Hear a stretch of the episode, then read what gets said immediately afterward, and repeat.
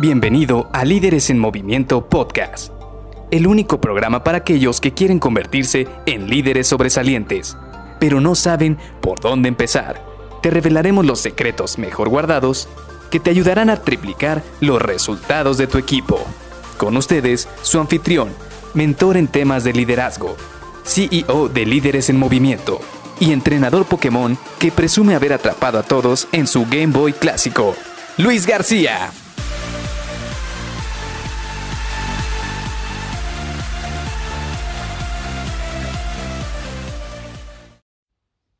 A veces las crisis son inevitables. Hola, ¿qué tal? Soy Luis García y te doy la bienvenida a Líderes en Movimiento Podcast.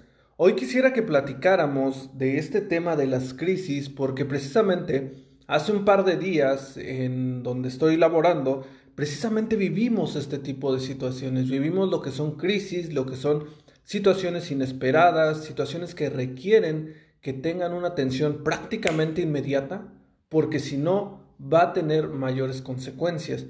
Y me refiero a crisis en el sentido de que a veces tenemos clientes este, que necesitan alguna información, algún entregable, algún producto o algo de nosotros y por alguna situación que no está dentro de nuestro control no podemos atender ese requerimiento.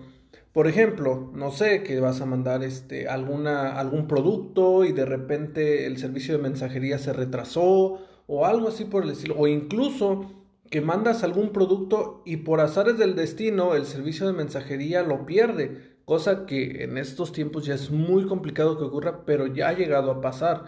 Y aquí, ¿qué es lo que tienes que hacer? Pues primero tienes que manejar la crisis, tienes que afrontarla.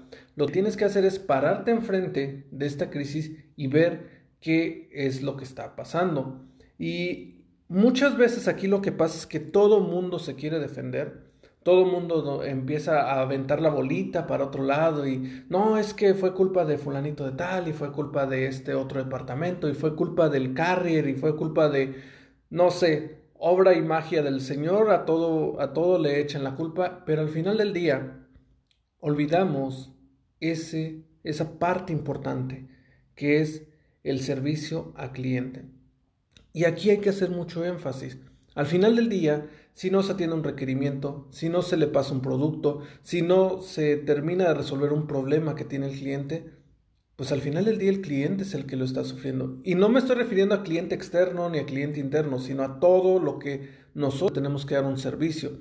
A veces puede ser interdepartamental, por ejemplo, cuando el departamento de manufactura tiene que producir algunas piezas para el departamento de ventas, o cuando el departamento de ingeniería tiene que hacer adecuaciones para que el departamento de producción pueda producir, o incluso cuando se tiene que comprar material para poder producir cierto material, cierto producto final.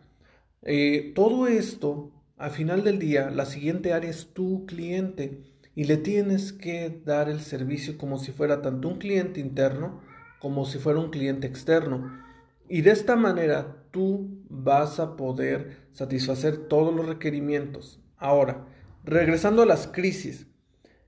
Como te decía, lo más importante es afrontar la crisis, dar un paso adelante, saber que existe un problema, saber que existe una situación y poder planificar cuál es la mejor opción de cómo resolverlo. Porque al final del día lo que pasa es que muchos, como te digo, avientan la bolita y no terminan resolviendo el problema en tiempo. Y eso lo único que atrae es que primero la siguiente persona, quien va a ser tu cliente, ya sea interno o externo, va a sentir un malestar, va a poder, va a tener un problema para poder hacer su siguiente actividad y de esta manera pues prácticamente va a dejar de confiar en ti. Y este es un tema muy importante, la confianza. Tenemos que ser capaces de poder satisfacer los requerimientos de nuestros clientes porque si no con el tiempo se pierde la confianza. Y por ejemplo, en, el, en la parte interna dentro de la organización, cuando no hay confianza interdepartamental, es muy complicado de repente trabajar en equipo. O por ejemplo, cuando tienes clientes, si pierdes la confianza de tu cliente, definitivamente lo primero que va a pasar es que se va a ir con el de enfrente y si el de enfrente le ofrece siempre cumplir con los requerimientos, entonces ya no va a volver contigo. Por eso es muy importante cómo manejas las crisis.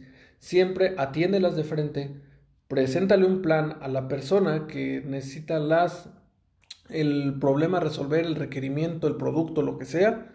Y por último, tienes que cumplir con tu palabra. Si ya le presentaste un plan, si ya le mostraste cómo vas a poder satisfacer ese problema que ocurrió, esa crisis que ocurrió, tienes que cumplir tu palabra.